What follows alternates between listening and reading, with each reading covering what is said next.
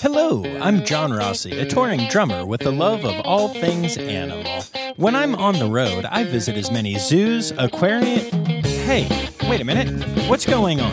Hey, what's going on there? Hello? Hello? Hello? We interrupt your regularly scheduled program to bring you Rossifari Zoo News. News you can use from the world of zoos and conservation. Every week, we bring you breaking news and analysis from around the globe, featuring the animals you love and the people who care for them. And here's your anchorman, John Rossi. Hi, hello, how are you? Welcome back to Rossifari Zoo News. Y'all probably know how this works by now, uh, although, I don't know, we've had a lot of new listeners trickling in recently, so uh, if this is your first time here with the Zoo News, welcome. The way this works is pretty simple. Um, I'm going to share with you all of the news stories pertinent to the worlds of zoos, aquariums, conservation, and like, you know, general cool animal stuff that I can cram into the next half hour or so. Might even have, oh, I don't know, a laugh or two or or a serious lecture-y kind of moment because I like to get up on my soapbox. And after all, what is a podcast but uh, my my soapbox delivered digitally? Uh, but the best part about this is that these stories are sourced not just by myself, but by all of you, the Rossifarians, my lovely community, who send in news stories to me to report on here. So if you happen to see something that is newsworthy in this realm, then go ahead and send it to me, rossifaripod at gmail dot com. Or D M it to me or tag me in it on the social media channels. Uh, I'm at Rossifari on everything except for TikTok, which is at Rossifari Pod. And you will get to hear me say your name, possibly even pronouncing it correctly, possibly not, we'll see, at the end of the episode in which I use the story. And I mean, if we're going to be completely honest here, sometimes people send stories that I don't use, but I say their name anyway, and then I use them another time. So sometimes I just say names thinking someone might have sent me a story. I'm, it's all a big mess, but people get to hear their names if they send me stuff. So send me stuff, hear your name. Yay! Anyway, for those of you following along with my personal exploits through this podcast, um, I'm home for the week. The tour is back on hiatus. We'll be picking up again in late January out in Los Angeles, and I'll be sharing more information closer to that time. But I will be starting my contract at Delaware Theatre Company in Wilmington, Delaware next week. Pretty exciting stuff. Still doing Million Dollar Quartet, different cast than I normally tour with and stuff. Actually, a couple of the guys uh, in the show were on my very first tour of the show with me six years ago, and I'm I'm really excited to work with them again, as well as some people I don't know, so that will be fun. Wilmington is also the home of the Brandywine Zoo, so I'm sure I'll be spending a lot of time there, hanging out with their red pandas and lemurs and other cool animals, so that'll be a lot of fun too. And yes, I am planning on continuing to try to reach out to zoos in the general vicinity of where I am to, uh, keep that trend going on the podcast, where as I play places, I bring you facilities that are kind of close to there. So I'm going to start that effort soon, and hopefully it pays off. And uh, yeah, we'll see how all that goes. But um, you'll have to forgive me if I sound a little more rambly than usual uh, today. So here's a fun story about your buddy John. I am a night owl. And I'm not referring to some species of bird that we haven't talked about on the podcast yet. I just tend to stay up really late, sleep really late. It's kind of the musician lifestyle thing. Uh, it's actually really challenging for me sometimes. A lot of the zoos that I want to go to and talk to people at want me there first thing in the morning. And um, I used to think first thing in the morning meant eleven a.m., but boy, have I learned that that's not accurate. But yeah, so I'm not great at going to bed early, and I'm not great at getting up early. And because of that, or along with that maybe, uh, my body does this weird thing sometimes. See, I'll decide that I want to go to bed early or that I need to go to bed early, and I will. And my body will let me sleep for an hour or two, and then decide that I had just taken a great nap and now I'm awake and raring to go. And that is what happened to me last night. So uh, this episode comes out on November twelfth, and I am recording it on November eleventh, which is Thursday. Uh, I knew I had to do this today and get it out, so I have some stuff going on today, and so I decided to go to bed early Wednesday night. I think I was asleep by eleven p.m., which is like noon for me, and um, it was great until I woke up at one thirty, completely wide awake and completely refreshed. And I did all the things that they say to do. I didn't look at screens. I, I laid there quietly with all the lights off. When that didn't work for a while, I read. I only got up to go pee. Um, nothing, nothing worked. So finally, at five o'clock in the morning, now being hungry as well, I accepted defeat. I came downstairs. I made myself my breakfast. And I said, well, I have a bunch of stuff to do today, so I might as well start off by recording Zoo News. So it's now five twenty-five in the morning. I am recording an intro to a podcast as loopy as I can be after, you know, two hours of sleep and a lovely breakfast. I am going to be mainlining coffee for this entire episode. And uh, yeah, that's my story. Yay. Oh, and I do have a bit of Rossifari news to share with y'all. Um... Facebook recently started hosting podcasts, and for a while it was this weird invite-only thing, but now it is open to everyone. So you can listen to the Rossifari podcast, including this very episode, on Facebook. So just make sure you're following along at Rossifari, and uh, there's a new post every time an episode drops, and uh, there are some kind of cool features, like you can actually comment as you listen. Um, and the comment will be like at that place on the episode so that other people can see your thoughts when something is said. And that's kind of cool. I dig that.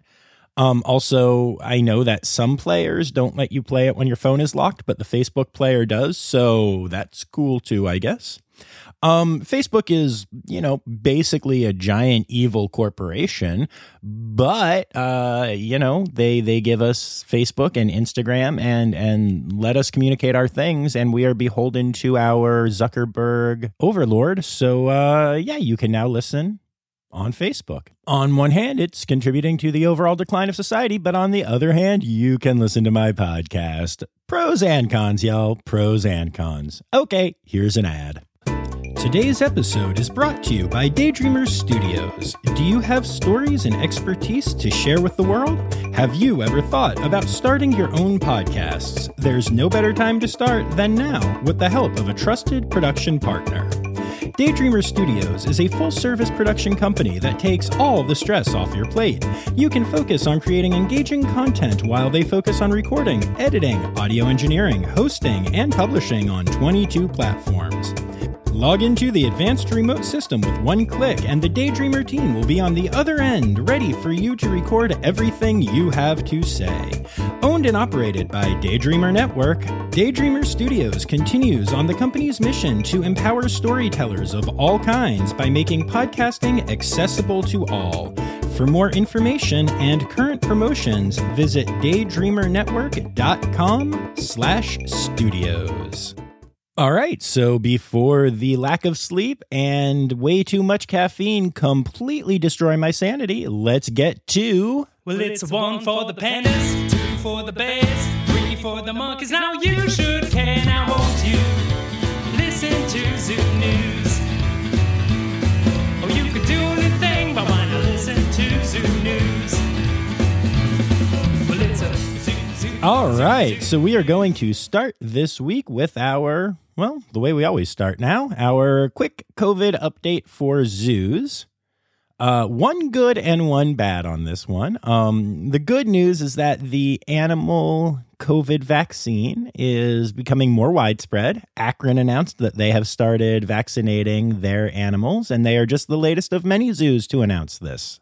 So the vaccine is getting out there to animals and hopefully will help safeguard them against this ridiculous pandemic that we're all living in. Um, yay that. On a less happy note, uh, the Denver Zoo has announced that their hyenas have contracted COVID nineteen. Uh, this is, to my knowledge, the only documented case of hyenas having contracted the disease so far. So Yay, another species can get it. Anyway, um, as the Denver Zoo was quick to announce, as does Akron and everyone else who talks about COVID, all of their staff are using P P E and being careful. Uh, a lot of zoos have vaccine mandates for their staff. Um, you know, things are being done, but uh, especially with the Delta variant, animals and humans are still at risk. So, uh, yeah, I won't get all preachy again, but you you know the drill. So let's let's stop this thing. All right.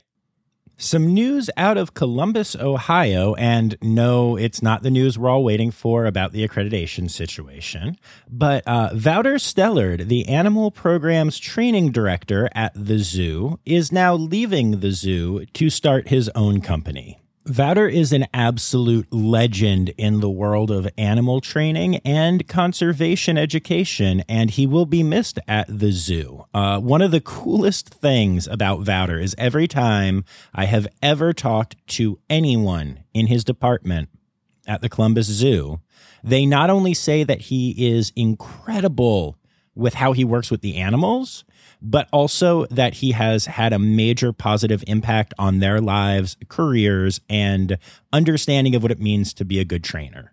While it's a bummer that he'll be leaving the zoo, after eleven years working there full-time, Wouter feels that he has grown up enough of the staff to follow in his footsteps that he is able to leave it in good hands while going off to start his own consulting company, Behavior three sixty.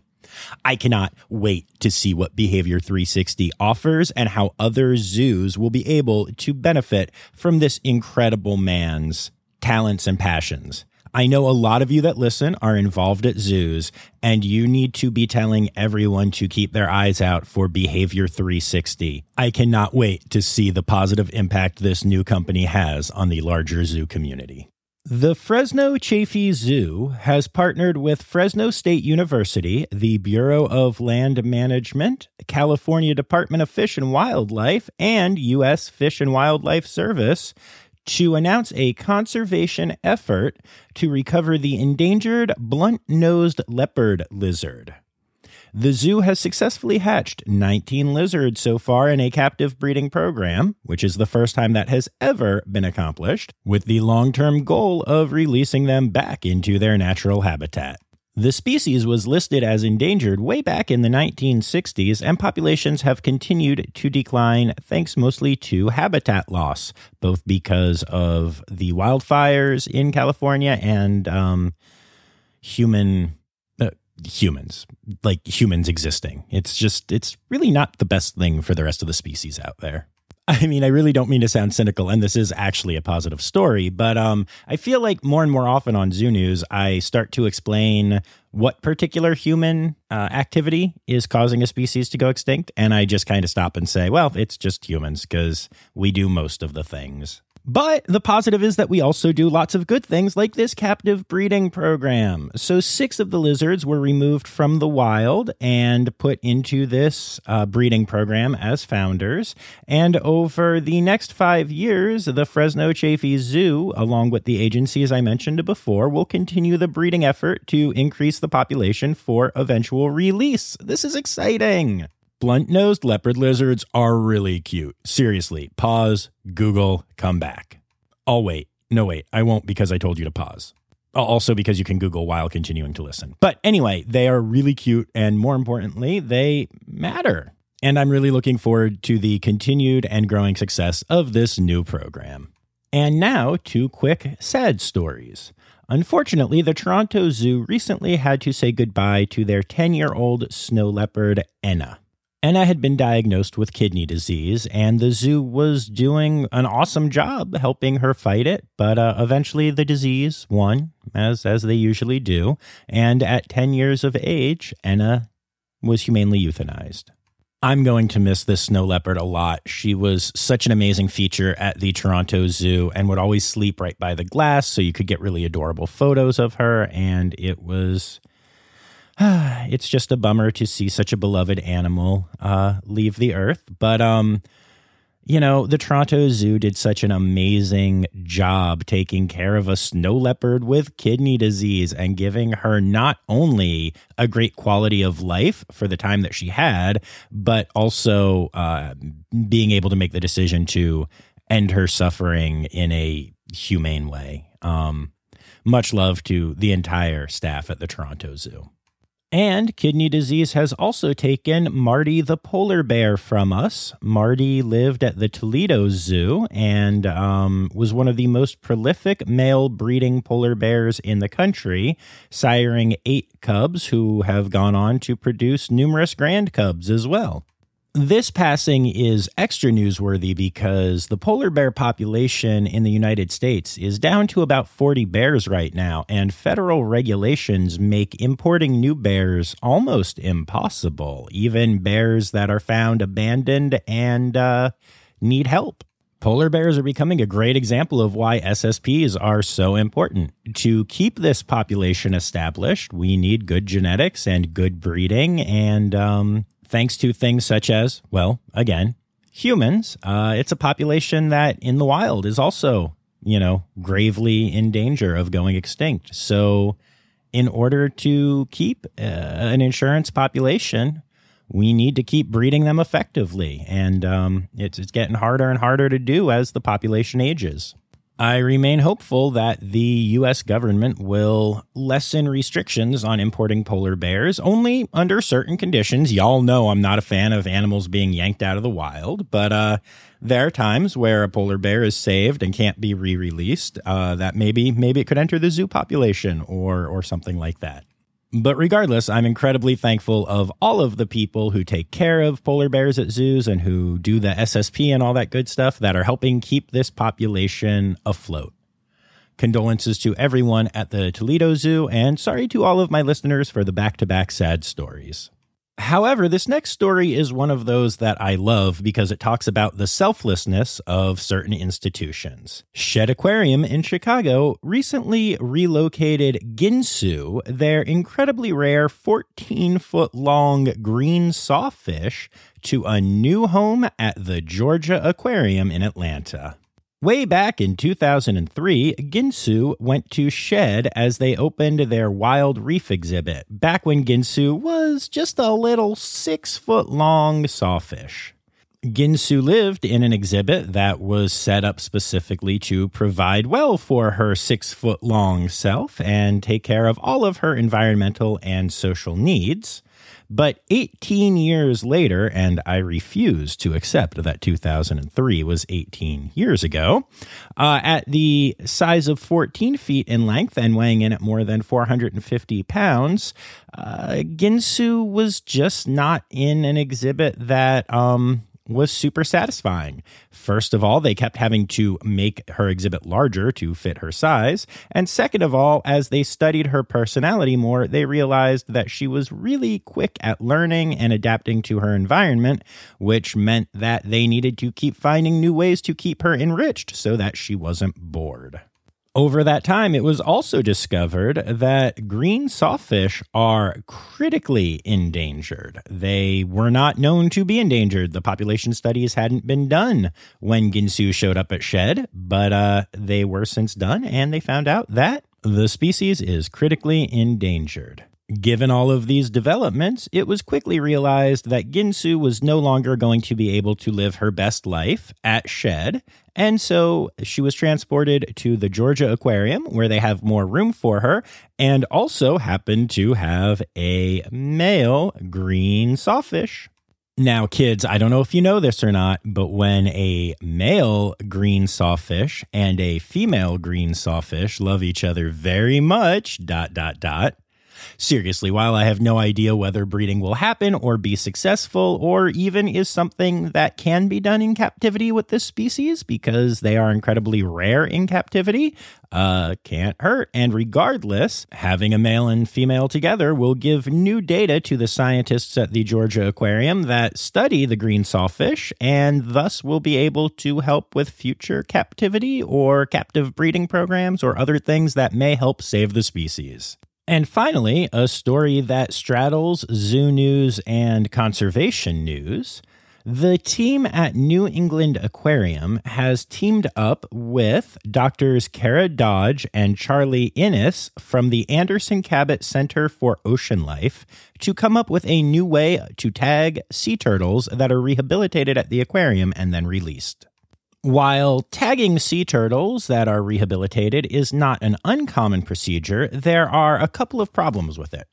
First of all, the way it is done most often is with satellite tagging, and satellite tags are incredibly expensive. Second of all, they are normally epoxied to the turtle's shell, but they can fall off or be knocked off fairly quickly, so the information obtained is often not as complete or as long-term as the scientists would like. However, some turtles that have been rehabilitated at New England Aquarium recently have been fitted with surgically implanted acoustic tags. Now, the way these work is that they basically ping listening stations, kind of like an easy pass system on the highways, to reveal when an animal passes by. The tags have a battery life of three to ten years, depending on the tag size, and the tag size depends on the size of the turtle, and um, also are incredibly cheap to produce and, and purchase compared to the satellite tags. Being internal means they can't be knocked off, and thus scientists will be able to get more data from these turtles than from the traditionally satellite-tagged turtles that have been released. So far, three turtles have been released with the implanted acoustic trackers, and the data is coming back well, and the turtles seem to be thriving, and this is all going super well. And perhaps most importantly, the turtles' names that have been released with these tags are Peanut, Glossy Ibis, and Captain Kool-Aid. Yeah, I pretty much just said this story because I wanted to say Captain Kool-Aid. Okay, that's not true. It's a good story, but... Also, I got to say, Captain Kool-Aid. Oh, yeah. But also, this is a really cool scientific advancement that can mean a huge step forward in tracking and learning about sea turtles and helping with their conservation. So, yay, New England Aquarium. Oh, yeah. Stereotypical animal podcast theme song. Here to bring you to conservation news. Okay, so on a quick side note, y'all, I just got up to get another coffee. That was a choice. But, um, and it's like only like six o'clock and it's, the, the sun's kind of up and there are cars driving to work. And, um, man, I'm just starting to realize that y'all live very differently than I do. But anyway, conservation news. And we'll start off by sticking with sea turtles. Uh, some great news. The recently released Senate budget includes one point five million dollars in federal funding for sea turtle stranding response and rehabilitation. This is the first time that uh, the federal government has funded direct support for organizations permitted for sea turtle stranding response and rehab. And here's a way that you can help. While it is in the Senate budget, it has not passed through the House yet. So if you live in the United States, please consider contacting your representative and ask that they support the one point five million dollars included in the Senate budget for sea turtle stranding response and rehabilitation. Honestly, this is such a small amount of money when you look at the overall budget, but could make such a huge impact to the amazing places that do rehab work for sea turtles, such as the National Aquarium and South Carolina Aquarium, New England Aquarium, and, you know, places that aren't aquariums. The day that this podcast is being released is the last day of the twenty-sixth United Nations Climate Change Conference of the Parties, which was hosted in Scotland this year. The goals of the conference include inspiring change and getting commitments from world leaders to help fix the climate crisis.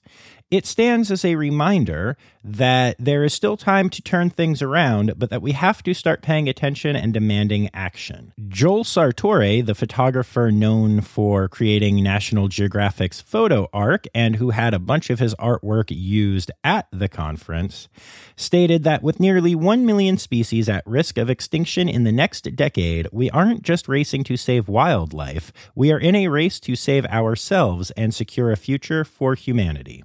As seems to be the case with everything nowadays, there is a lot of debate about whether the conference can actually achieve anything, whether it's doing good, or whether the carbon footprint of the conference will do more damage than any of the false platitudes that come from there. However, I have to say it. I choose hope. I choose to look at the positive and the fact that this conference is still happening and that there's at least some awareness of the problems that we're facing. Um, I, I choose to see that as a good thing. Is it enough? Oh, probably not. Uh, is there reason to be cynical? Oh, definitely. But um, so many things seem to be disappearing from the social conscience lately that it's kind of nice to see that climate change hasn't yet. And finally, for conservation news this week, North Atlantic right whale populations continue their downward trajectory. The population count for twenty twenty has dropped to three hundred thirty-six individuals, an eight percent decrease from two thousand nineteen, and also the lowest number for the species in nearly twenty years. Human activity is, again, the main cause of death among North Atlantic right whales, and perhaps the most startling statistic in this study is that eighty-six percent of North Atlantic right whales that are still alive today have at some point become entangled in fishing wire and have just managed to escape it. Now, that is one of the two top causes of death amongst the species, along with boat strikes. So that means that an additional eighty-six percent of the population could have died from being entangled, but managed to escape. That's uh, beyond crazy to me. In a rare bit of good news for the species, it seems that there are a lot more births happening than have previously, and if that trend continues, the population could actually start to grow again, which would be lovely. But this is clearly a battle that the conservation world will have to keep fighting in order to save this species. And now...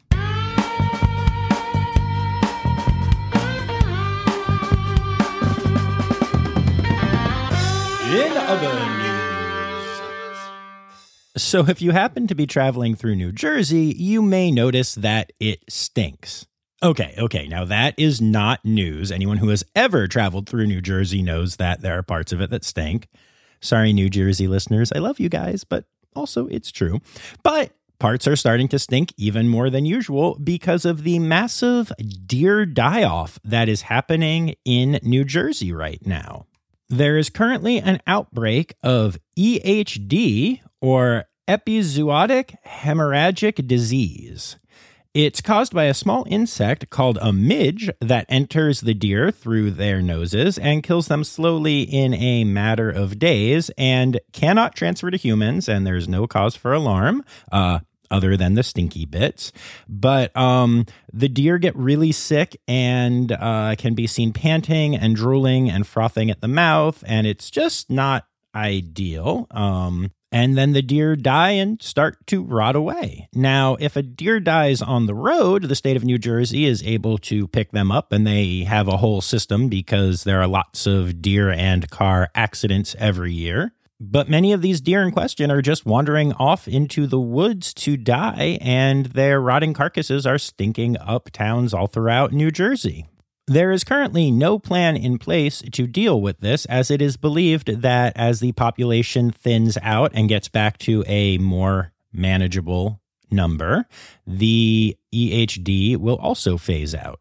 The state does ask that if you see a sick or dead deer in the area, please report it to the New Jersey Fish and Wildlife Department. A new video game known as Elori is coming to the Nintendo Switch and Steam.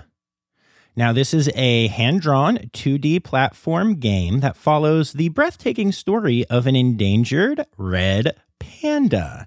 It promotes awareness of endangered species, and um, it looks kind of like a beautiful hand-drawn Metroid-style game for those of you who play those types of things. Uh, but, you know, red panda, endangered animals, this is all very exciting.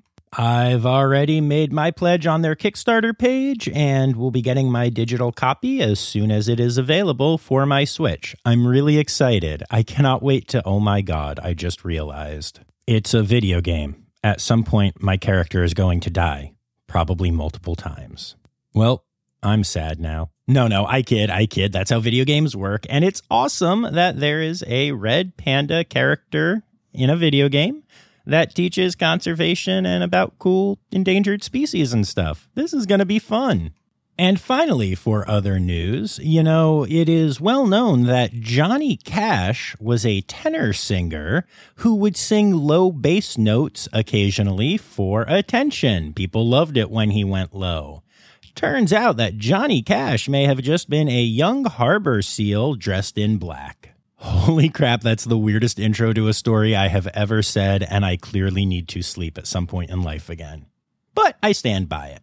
A recent study published in the Philosophical Transactions of the Royal Society shows that young harbor seals will actually change the pitch of their calls to get attention. That might not sound all that strange to you, but it's actually really rare in the animal kingdom. In most species, if there's a lot of noise happening, especially a lot of members of the species communicating, and one particular individual is trying to be heard over the din, they will usually get louder.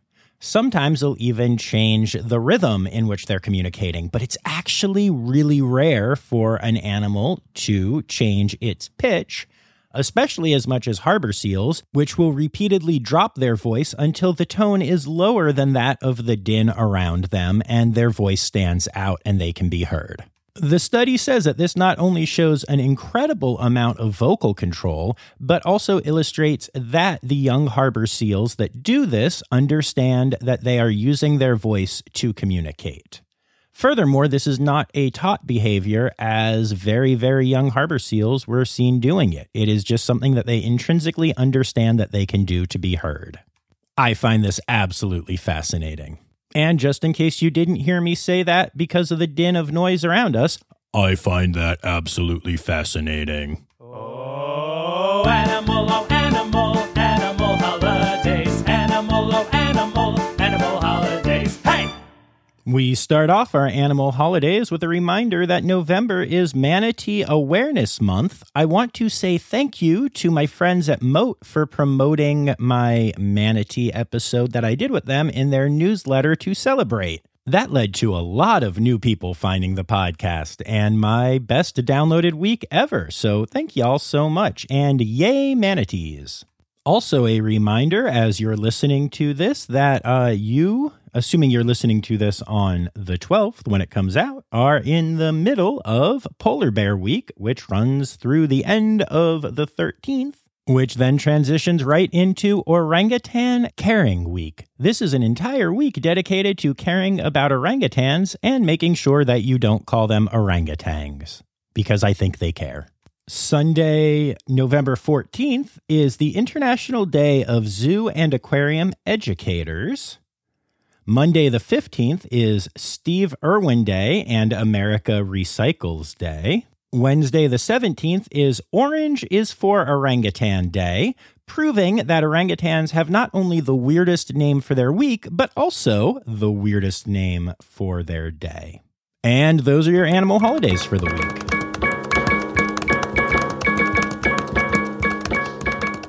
And there you have it. A bleary-eyed rendition of Rossifari Zoo News is in the books. Once again, please remember that if you see any zoo news-worthy stories, you can send them to me in all the ways I said at the beginning of the episode. Tagging me usually works best. And then you'll get to hear me read your name right here when I say something like, hey, special thanks to Colleen Lenahan, Anya Keen, Kristen Khalil, Peter Oilo, and Doctor Zoe Vesely-Gross for hooking me up with stories this week. See, that's how it works. Also, thank you to P J Bevan and Laura Shank, my Red Panda level patrons on Patreon. Don't forget that you too can support the pod financially by going to patreon.com slash Rossifari. And remember, friends, the Kool-Aid guy says newsy credits backwards like this. Oh, Steiderk, you swin. The Rossifari Podcast is produced, hosted, and engineered by John Rossi. Editing and fact-checking by John and Doctor Zoe Vesely-Gross. Our theme song is Sevens by Nathan Burke, performed by Nathan and John. Interrupting John theme and additional voices by Taylor Isaac Gray. You can reach John directly on Instagram and Facebook at Rossifari or by email at rossifaripod at gmail dot com. Rossifari is part of the Daydreamer Media Network. Now, stop listening to me and go visit a zoo.